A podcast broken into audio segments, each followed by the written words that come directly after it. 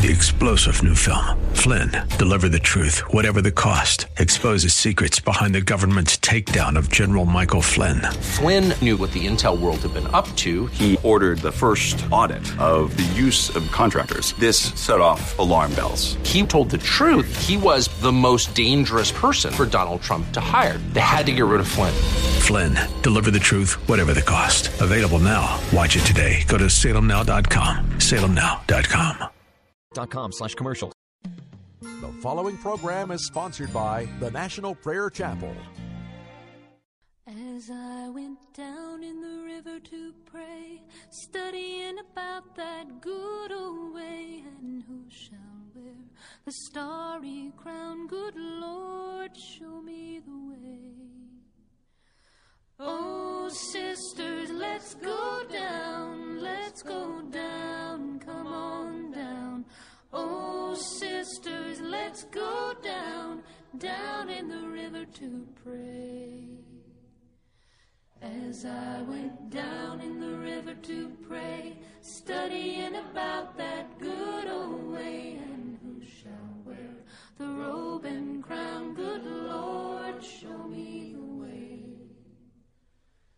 Oh, brothers, let's go down, let's go down, come on down. Come on, brothers, let's go down, down in the river to pray. As I went down in the river to pray,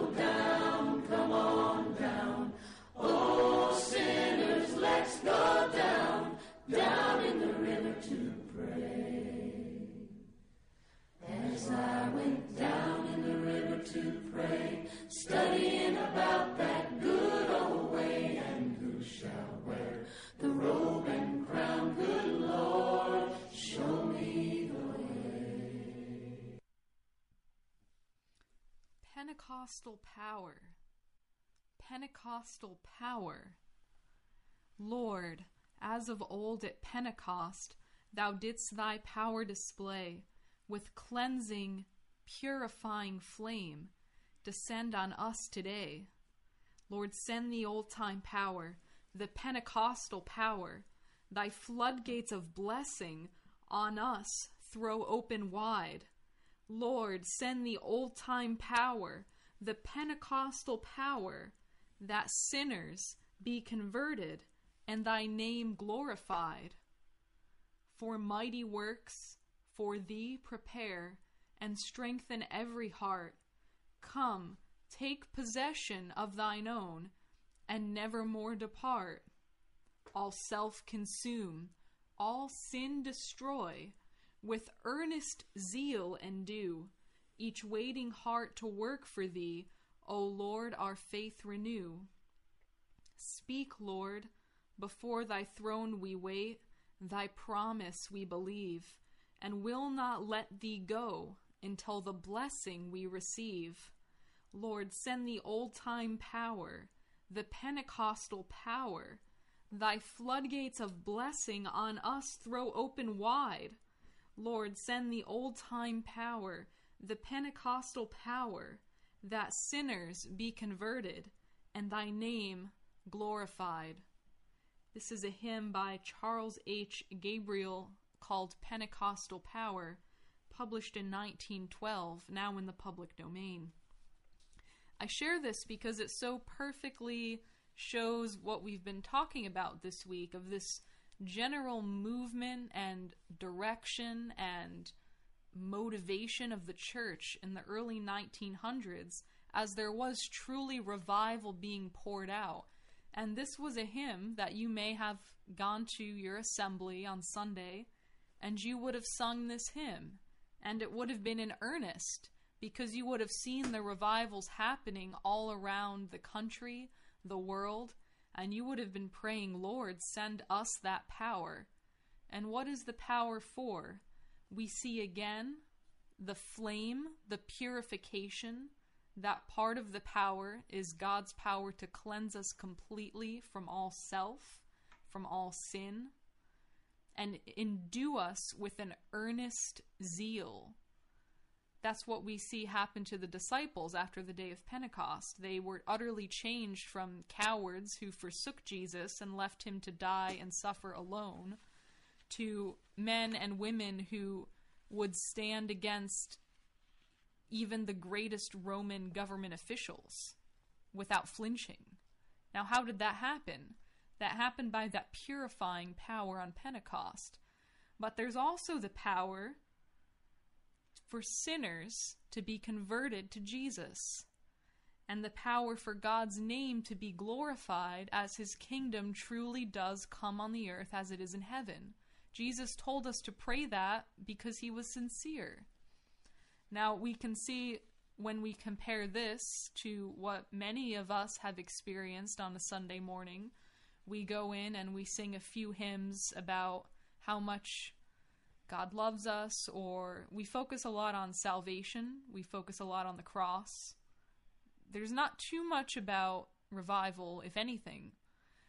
And then the sermon, I feel like I've heard the same sermon 50 times from 50 different pastors. It always starts out, they read, you know, maybe John 15, and then they talk about how whatever circumstance you're facing in your life, God is there to go through with you.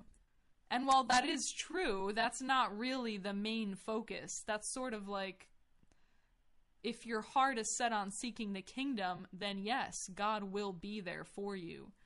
But it's not like that's the be all and end all of the Christian walk. And so we see an utter decline in our churches. I speak to Christians I just happen to meet, and I tell them we're praying for revival. And they say, What's revival? They've never even heard the word before. Now, how can we expect a revival if your average Christian isn't even being taught about it? So, welcome to Pilgrim's Progress. We are Ray and Alexandra Greenlee from the National Prayer Chapel. We're very excited you've joined us today. Welcome, Ray. Thank you. The issue is very clear before us today. How is the worldwide revival going to begin again, or has it already begun? And we in America just don't know about it. It's certainly happening in China. It's certainly happening in Vietnam. We now are hearing reports that in Iran it's happening. It's happening in Argentina. Oh, there's already a worldwide revival beginning to move, but it's not in America. We're still dead here. We want to talk about why and what it's going to take to turn that. Yes, so briefly, I just wanted to share before we get into the the main points of the broadcast today. So this question of tongues, have you ever asked yourself why did God give the gift of tongues? Of all the gifts God could have given us, why did he choose to give us the gift of tongues? Well, we find the answer beginning actually back in Genesis. So I'll read from Genesis 11, verses 1 through 9. And the whole earth was of one language and of one speech. And it came to pass, as they journeyed from the east, that they found a plain in the land of Shinar, and they dwelt there. And they said one to another, Go to, let us make brick, and burn them thoroughly, And they had brick for stone, and slime had they for mortar. And they said, Go to, let us build us a city and a tower, whose top may reach unto heaven.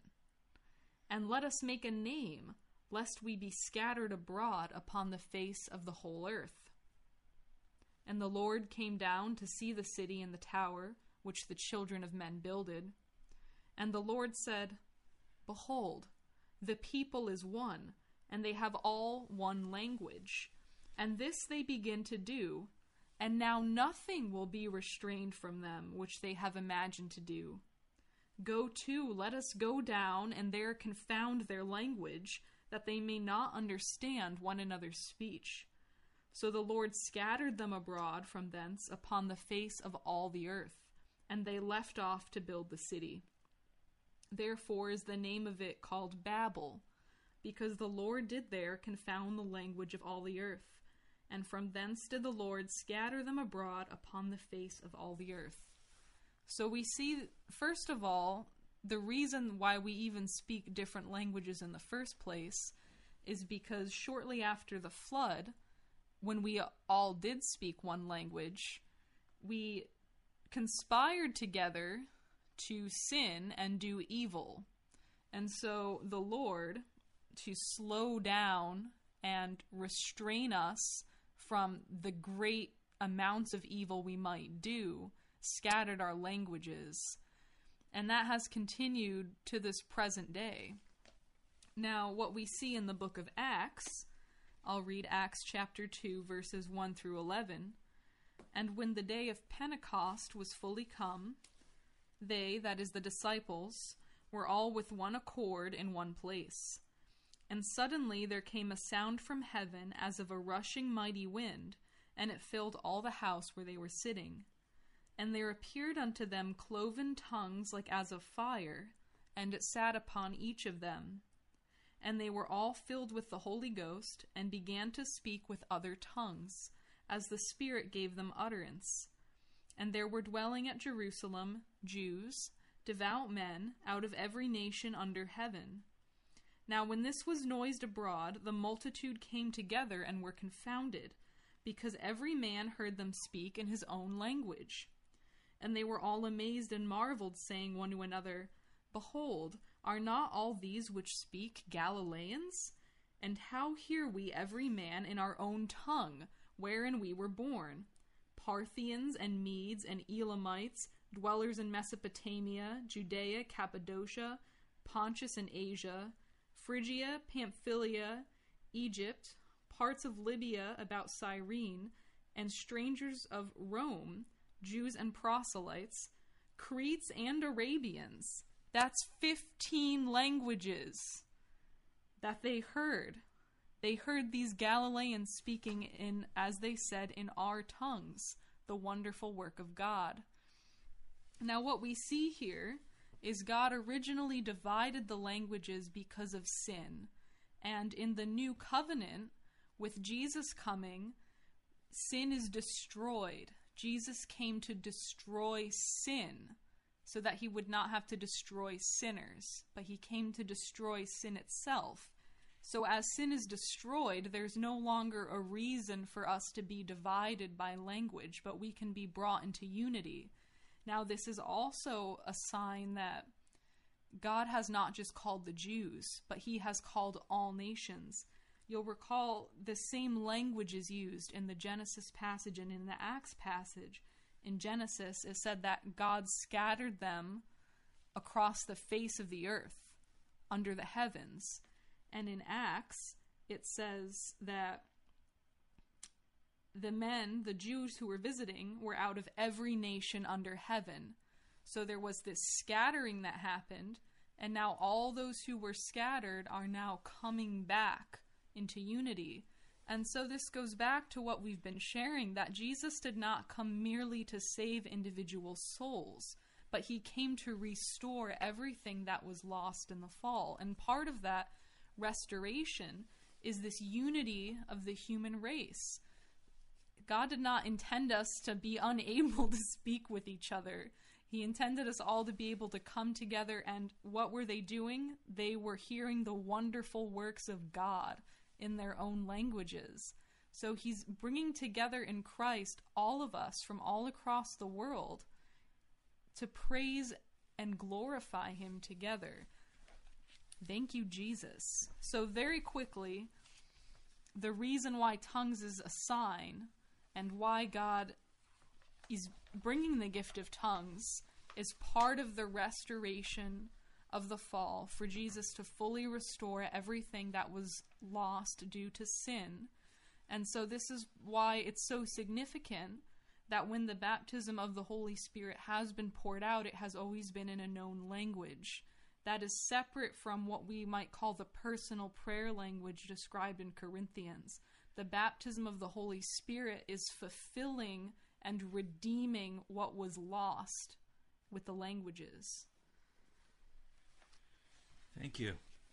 Now, we want to go directly uh, for the broadcast today to wrap up this question of Charles Durham and the impact that he had on the Azusa Street revival. But let me preface it by saying I've been in great sadness and even tears this morning as I have reviewed once more the autobiography or the biography of William Seymour and seen the absolute destruction that was wrought in Azusa by men and women who came with their own agendas. As I've said before, William Seymour is a hero of my heart. He wanted the races to come together in Jesus Christ and be one. There was no racial divide in his heart. He had every reason to be bitter, but he chose the high road. And men and women came into that Azusa Street and took advantage of his humility and his kindness, and they ravaged the people, repeatedly trying to draw off Azusa Street into their own sphere of influence so they could be somebody.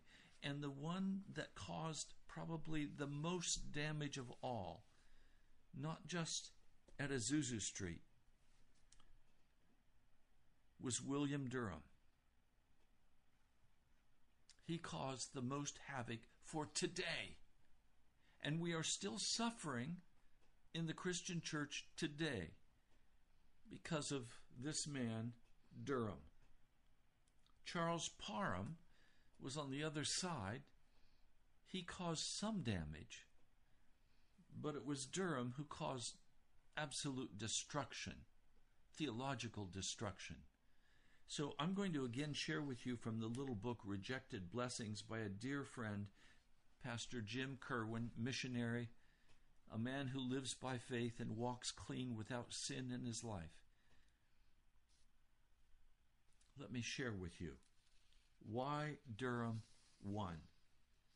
If the losers in this grand theological dispute had written Durham's epitaph, it might have sounded like the words of Charles Parham but one would hope that someone would have been more gracious. This is what Parham wrote The diabolical end and purpose of his satanic majesty in in perpetrating durism on the world, in repudiating sanctification as a definite work of grace, has now clearly been revealed. By seeking to destroy the grace of sanctification, he is seeking to efface the only grace of God to make us overcomers and thereby hinder necessary preparation for redemption. Let all who have been deceived thereby humble themselves and seek restoration to this grace wherein we stand, Romans 5 2, as you cannot receive the real Pentecost on an unsanctified life. Amen. But in theology, as in war, the losers don't get the last word, and they certainly don't write the histories. The winners, Durham's spiritual heirs, the Assemblies of God, and the Foursquare Church, and others, all continue to pay tribute to Durham as the spiritual and theological innovator and father of their belief system regarding sanctification. Once they clearly won the field of battle, they became more magnanimous toward their second blessing brethren. And the issue now seems to garner little interest, except perhaps among historians. For the majority of Pentecostals, the three step process is dead, replaced by Durham's two step approach. Why did Durham and his followers who are in the vast majority today prevail? Pastor Jim gives three reasons. One, Durham had a powerful persona and a persuasive public ministry. All first hand accounts indicate as much. His meetings were exciting, his preaching was electric, people sensed the presence of God Seekers received the baptism of the Holy Spirit, and people were healed. The feeling was if this teaching isn't correct, why is God blessing this ministry? And it was a fair question to ask. But it also doesn't take into account Parham's prayer to Jesus. If this man's teaching is not right, take his life. If my teaching is not correct, take my life, but let it be plain. And a very short time later, at the age of 39, William Durham is dead. Pneumonia. Number two, on why they prevailed. As Pentecost spread, it encompassed many more people from non holiness backgrounds than it did of those of the Wesleyan tradition. As Assemblies of God Bible scholar and historian William H. Menzies points out, a problem began to manifest itself in the ranks of the early Pentecostal movement when large numbers of people began to enter the movement from groups who knew neither the Wesleyan nor the Keswickian type of holiness doctrine. Most of these seem to have come from the Baptist the Baptists generally held to a reformed view of sanctification, in which the great emphasis was upon process, not crisis. Now, you may recall that prior to his earlier initial acceptance of a second work of grace, Wesley Wesleyan Holiness Durham, he too had been a Baptist. And these spirit baptized Baptists had no knowledge of a need to figure out how to accommodate second blessing sanctification into their theological framework, so they had no problem giving Durham a theological thumbs up. The Holy Spirit seemed to see no impediment to their ignorance of the doctrine. He baptized them and gave them the gift of tongues anyway. And three, Durham was partially correct. Everything pertaining to salvation is part of Christ's finished work. The Pentecostals from holiness backgrounds couldn't, from Scripture, support the caricature of the Wesleyan position that had evolved among its shriller proponents. I won't go into what that is, but they way overstated their case. And because of that, it opened the door to renounce the doctrine. Concerning experiences, Durham says, we would say that we do not doubt that many people come into conscious possession of the experience of sanctification after conversion, but because they are not taught the truth in the first place, shall we teach all others that they must seek sanctification as a second work. Now, don't get lost. Stay with me, and you're going to see in just a moment why these are such absolutely vital issues today. He continues, as stated above, some do not know at first enough of the truth to get the joy that they would receive did they possess a knowledge of the truth. Therefore, with new light on what they have in Christ comes new blessings. So Durham never says that subsequent sanctification experiences aren't valid, but he insists that it needed to be experienced that way. That is, that delayed experience can't be doctrinalized. If he used terminology a bit more familiar to us, he would say that these believers merely appropriated what was already theirs in Christ. Now, strange to say, Durham's spiritual heirs don't pay him, don't agree with him, and don't believe the key element of his sanctification doctrine, and that is eradication. Durham insists Menzies rejected that Wesleyan concept of eradication as unscriptural. But the time, by the time Mary or Myer Pearlman, that very able Assemblies of God theologian of a bygone generation, wrote his classic theology, he, as a spiritual heir of Durham, felt he could list eradication of inbred sin under erroneous views of sanctification. And yet, William Durham claimed quite the opposite. I'm indebted to Farkas for pointing this out. The finished work doctrine was not faithfully transmitted after Durham's death. Farkas maintains that on one level, Wesleyan holiness can be broken down to two elements. Sanctification event happens at some point in time after regeneration subsequence. In other words, at some point after a person is born again, they will be entirely sanctified. Durham totally rejected that. But Farkas argues that Durham's anger was directed only at subsequence and not eradication or the deliverance from inbred sin.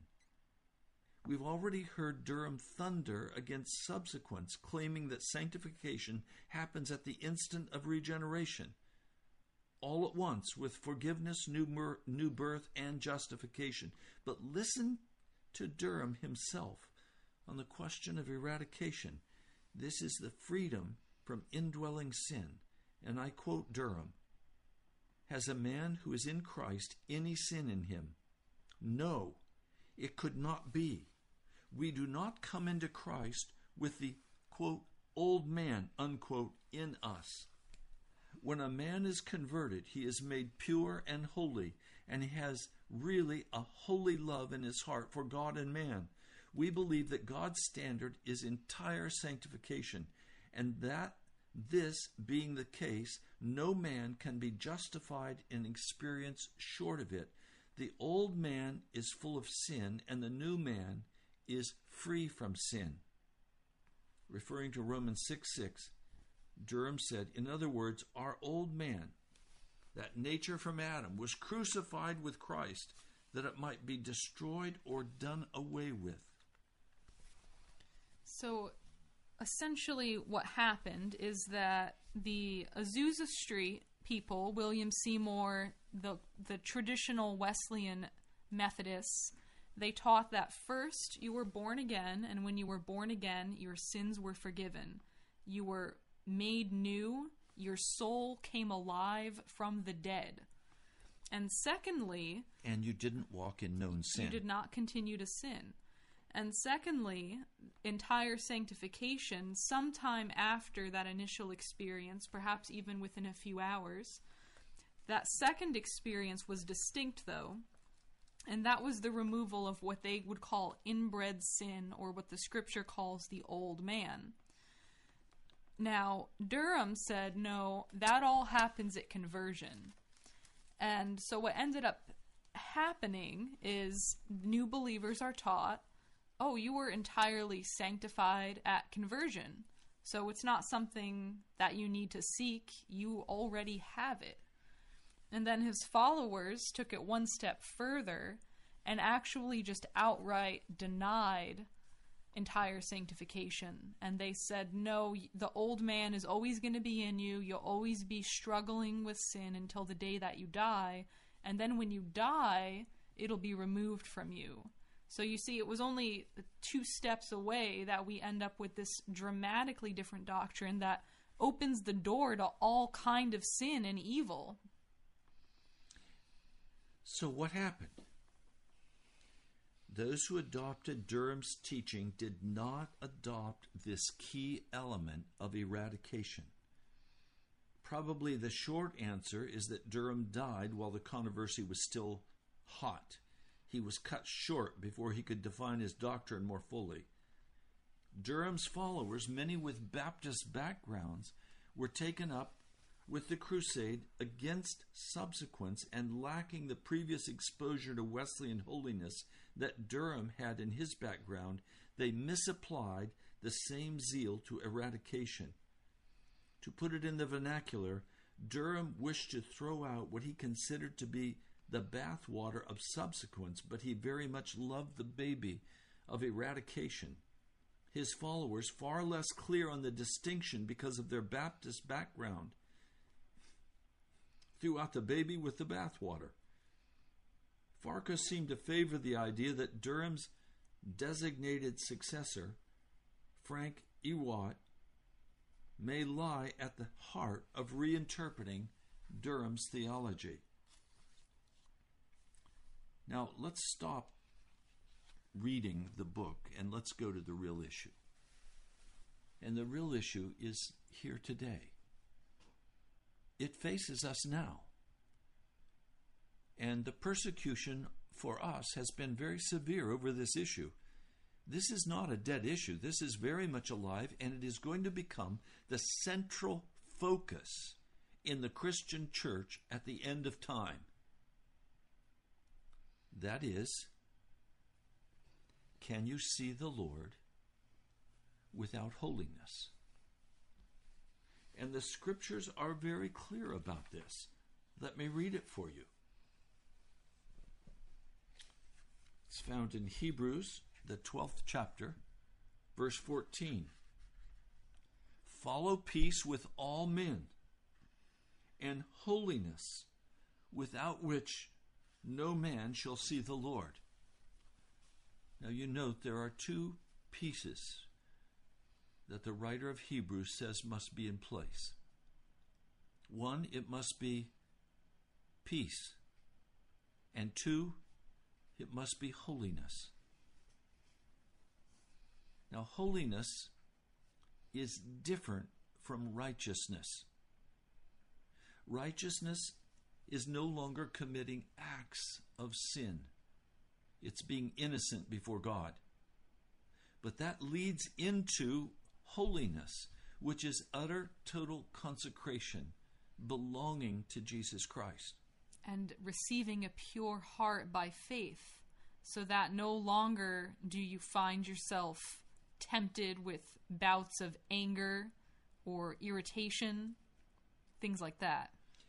Now, the doctrine has been so cheapened today, and people become, and pastors and bishops become very angry about this. What do they become angry about? They become angry that we would dare say that they should go on to complete sanctification, entire sanctification, and that they should walk clean before God, and the old man should be removed, and they should not be walking in sin today. But in fact, they don't deny merely entire sanctification, they deny righteousness itself. And they say, well, God views us as righteous. When God looks at me, he doesn't see me, he sees Jesus. And so they've not only robbed you of sanctification, they've robbed you of righteousness. They've robbed you of conversion. They have literally stolen your conversion. If you're walking in sin today, if you're walking in rebellion against Jesus today, you have had Jesus stolen from you.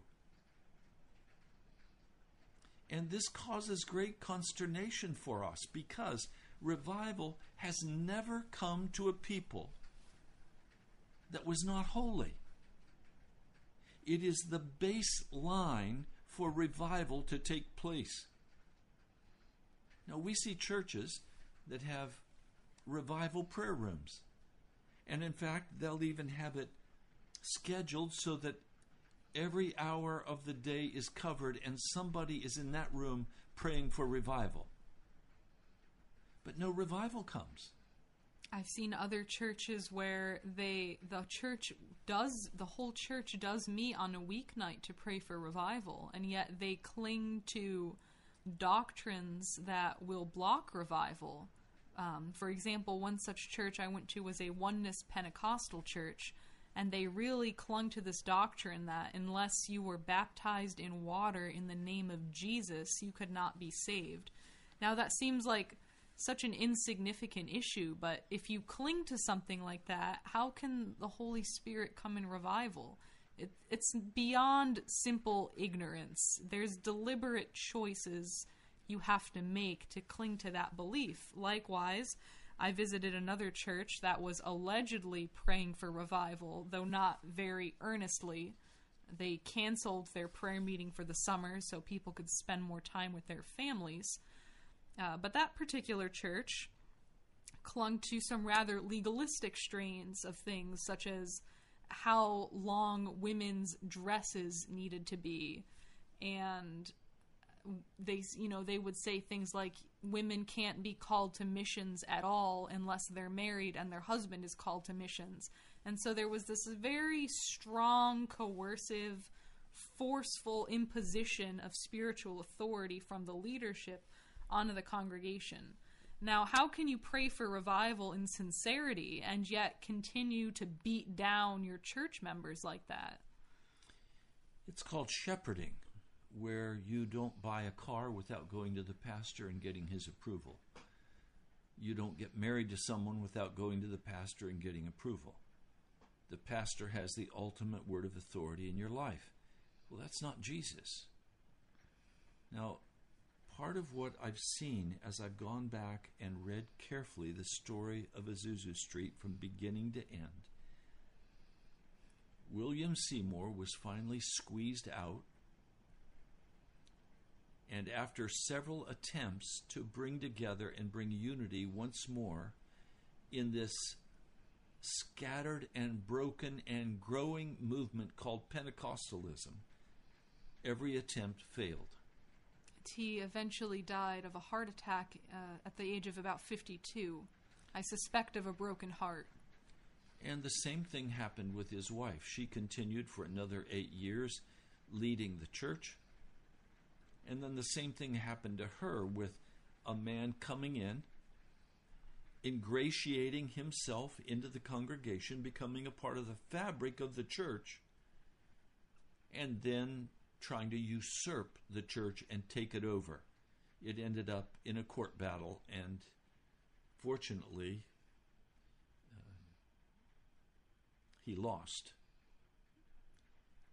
But by that point, the fellowship was so small, they had gone into so much debt to fight the court battle that they, and then their building was condemned for fire safety hazard, and they ended up just closing. And shortly thereafter, she died. Now, I look at all of this and I want to tell you what troubles me the most. That is, God begins to move in a place. There's conviction, there's repentance. But as they continue to attend that place, if the Holy Spirit does not move in great power, and if they don't begin to reach out to save the lost, they'll become ingrown and dead. And then someone will attack, ingratiate themselves into the congregation, and they'll destroy the church. I've seen that happen time after time. But what we see in revival as well is that there doesn't even need to be this inward turning, but men can see the great success that the ministry's having. They can see that God is healing, God is saving, God is pouring out a spirit. And instead of praising God and being grateful for the success of their brother or sister who's leading this ministry, they want to take it. And so they try to come in and persuade the congregation to follow them with a new teaching, and it ends up splintering the church. It breaks it up.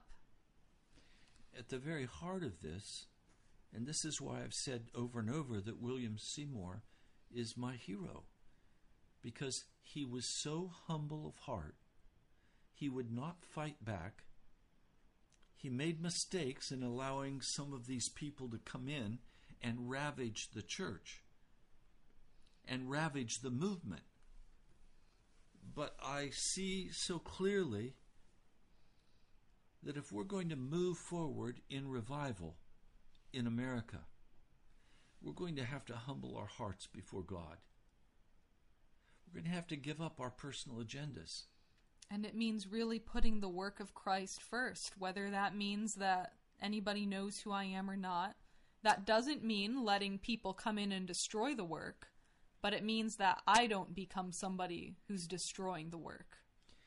And the Apostle Paul wrote to the church in Corinth about this in 1 Corinthians, the second chapter. When I came to you, not with excellency of speech, or with wisdom declaring unto you the testimony of God. For I determined not to know anything among you save Jesus Christ and Him crucified. If revival does not bring us to our face on the ground before Jesus, if it does not bring us complete devotion of heart and humbling of spirit before Jesus, it's a false revival. It's not the real deal. William Seymour also said that if the Pentecost baptism that you received did not increase your love for God and for others, then it was not the Pentecost baptism. And let's be clear you cannot trust in religious experiences. You can't trust in shaking, being slain in the spirit, or tongue speaking if you don't have holiness. There has to be a total, complete giving over of your life to Jesus. Revival will not come in your church if both your pastor and yourself and others have not humbled yourselves before God and sought his face and turned from your wicked ways. And specific wicked ways, trying to be somebody, trying to lift myself up, trying to establish my authority, judging others, criticizing others, feeling superior, drawing class lines, drawing bloodlines, discounting a black or white brother or sister, being prejudiced racially or gender wise, men pushing their ascendancy over women instead of humbly serving in whatever way and whatever gifts God has granted to us. So, you know, as I've as I've gone through this week's study, what I'm taking away from it is that the power of God is going to come again. And when it comes this time, I pray we can be humble of heart and in no way try to become somebody because the presence of God is there. That we would humble our hearts before Almighty God and before each other, preferring one another above ourselves, not being jealous of my church or my people, not drawing sectarian lines. Well, I'm a Baptist, I'm a Presbyterian, I'm a Assemblies of God, I'm this, I'm. No. In Jesus Christ, there are no denominations, there are no gender lines, There are no racial lines. We are either one in Jesus Christ or we are not in Jesus Christ. Those, those things are all of the power of darkness. Jesus said he came to destroy the works of the devil. The works of the devil are powerful today in the church. And theology has been established that will prevent revival from coming to America and from your church and from your life. If you believe that you are slowly growing in sanctification and you will spend your whole life doing that, and that at the end you still will be walking in sin, you have bought into durism. You are not following the Word of God. You have been deceived and tricked, as many pastors today have been. We must turn from this wickedness and we must repent. Anything you'd like to say, Alexandra, as we close this week on William Seymour and Azusa Street? Yes, I would just like to say that we do believe that God will resume this work of worldwide revival. And what I hope you're hearing is that this God has not abandoned this work. He started it, it was happening. Some wolves got in, divisions got in, but the work is not over. The work has just been slowed down and is sort of lying fallow right now, like fallow ground in the United States. But God's heart has not changed, and his heart is still to have the gospel preached to all the nations, to have the gospel preached to every person, to bring the world into his kingdom. So, as Pastor Ray has shared, as we ask ourselves, how do we resume this work of worldwide revival? Well, it first begins with believing that God does intend to send this worldwide revival, giving up those fatalistic views that the world's just going to sink farther into sin and then God's going to come rapture the elect. We've got to give up those beliefs and see that Jesus came to save. He didn't come to condemn. He didn't write off the great mass of humanity as unsavable and just waiting to be thrown in the fire. So God does want to send a worldwide revival. That's the very purpose for which Jesus came was to send the Holy Spirit. He did come as an atonement for sins, but that's not the end of the gospel. That's the doorway into the gospel. Now, as we believe this, we can then pray with great confidence for our own personal Pentecost baptism in the Holy Spirit. We can pray with confidence for God to bring revival, to, for God to bring Washington, D.C. under his authority, for God's righteousness to be the rule in Washington, D.C., and for sin to be the exception. Talk about a change that we're praying for. And that begins with repentance, personal repentance, and turning from all known sin. if such be the case. Now, the other aspect of it, as Pastor Ray has shared, is holiness. I know there are some of you listening who are saying, I'm not a sinner. And you're right. You have been born again. You are righteous in Jesus. But that's not the end of the gospel either. We are to go on to holiness, to having ourselves completely given to the work of God, to receiving the love of God in our hearts that destroys all fear, anger, superiority, doubting, unbelief, to have this pure heart from God, and to receive the Pentecost baptism of the Holy Spirit so that we can be fruitful in the work of Christ. When Jesus comes, he's going to take an account, and he wants to see that at the very least we put his money in the bank and got some interest on it.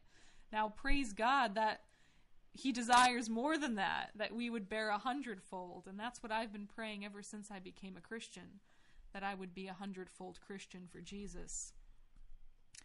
So I pray today that this week has encouraged you to truly set your heart to go all the way with Jesus, to pray and believe for a worldwide revival, for your own personal Pentecost baptism in the Holy Spirit for purity and power, that God would live in you and walk in you and bring revival through you To your families, wherever He'll send in you. In your workplace, wherever He would send you. It may be right where you're at, or He may have a totally different plan for your life. But first, you've got to get that baptism. Well, we're almost out of time for this broadcast. I'd like to pray with you quickly before we close.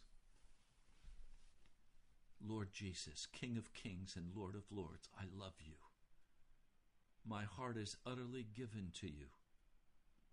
I am consecrated, Lord Jesus, to serve you. And I pray for each who has listened to this broadcast that you will bring great conviction and great peace into the hearts of each who have chosen to walk holy before you. And I pray, Almighty God, for the baptism of your Holy Spirit upon our precious listeners. I pray you will break out in revival power in this city. Lord, have your way. Lord, I know no revival is going to take place until you begin to change the hearts of men and women and cause them to repent and leave their sin. Lord, would you come with great power? Would you change what's happening in Washington, D.C.? Would you turn this capital back to yourself and claim it as your own? Almighty God, break the deception in the hearts of men and women that came through Durism. Turn our hearts once more toward revival, and we will praise you and worship you. Jesus, come. I pray in your holy name. Amen. Well, you can be in touch with us by writing to us at The National Prayer Chapel, P.O. Box 2346, Woodbridge, Virginia 22195. Again, we're Ray and Alexandra Greenlee from the National Prayer Chapel. You can also visit our webpage, nationalprayerchapel.com. That's nationalprayerchapel.com. You can listen to this message again and past messages, blog posts. There's all sorts of great stuff on the website. And also follow us on Facebook and Twitter and on our YouTube channel at National Prayer Chapel. You know, as we've done this study this week, I pray that your heart has been stirred and that you now will begin earnestly searching after Jesus for that baptism of the Holy Spirit.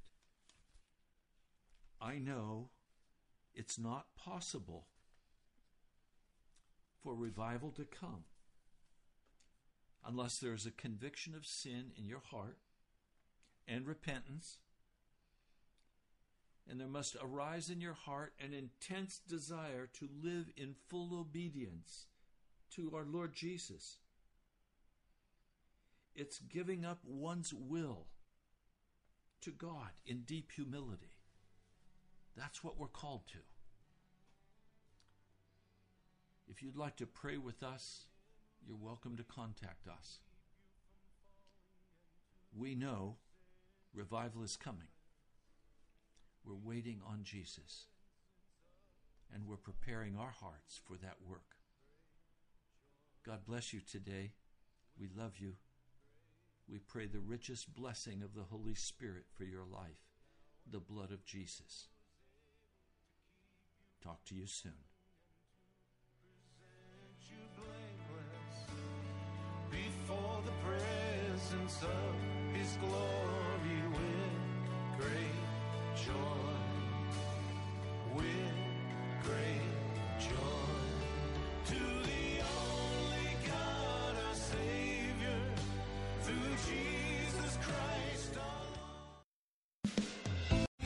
Three star general Michael J. Flynn, head of the Pentagon Intelligence Agency, knew all the government's dirty secrets. He was one of the most respected generals in the military. Flynn knew what the intel world had been up to, he understood its funding. He ordered the first audit of the use of contractors. This set off alarm bells. The explosive new documentary, Flynn, Deliver the Truth, Whatever the Cost, and covers the facts behind this scandal. Flynn told the truth. He was the most dangerous person for Donald Trump to hire. I find out the worst enemy that I'm going to face in my life is right here in America. They took my assessment and they wanted me to change it. And I was like, I'm not changing it. They had to get rid of Flynn. With in depth interviews, archival footage, and never before seen personal records of the man behind the headlines. I just felt like I was drowning. Flynn, deliver the truth, whatever the cost. Available now. Watch it today. Go to salemnow.com. Salemnow.com.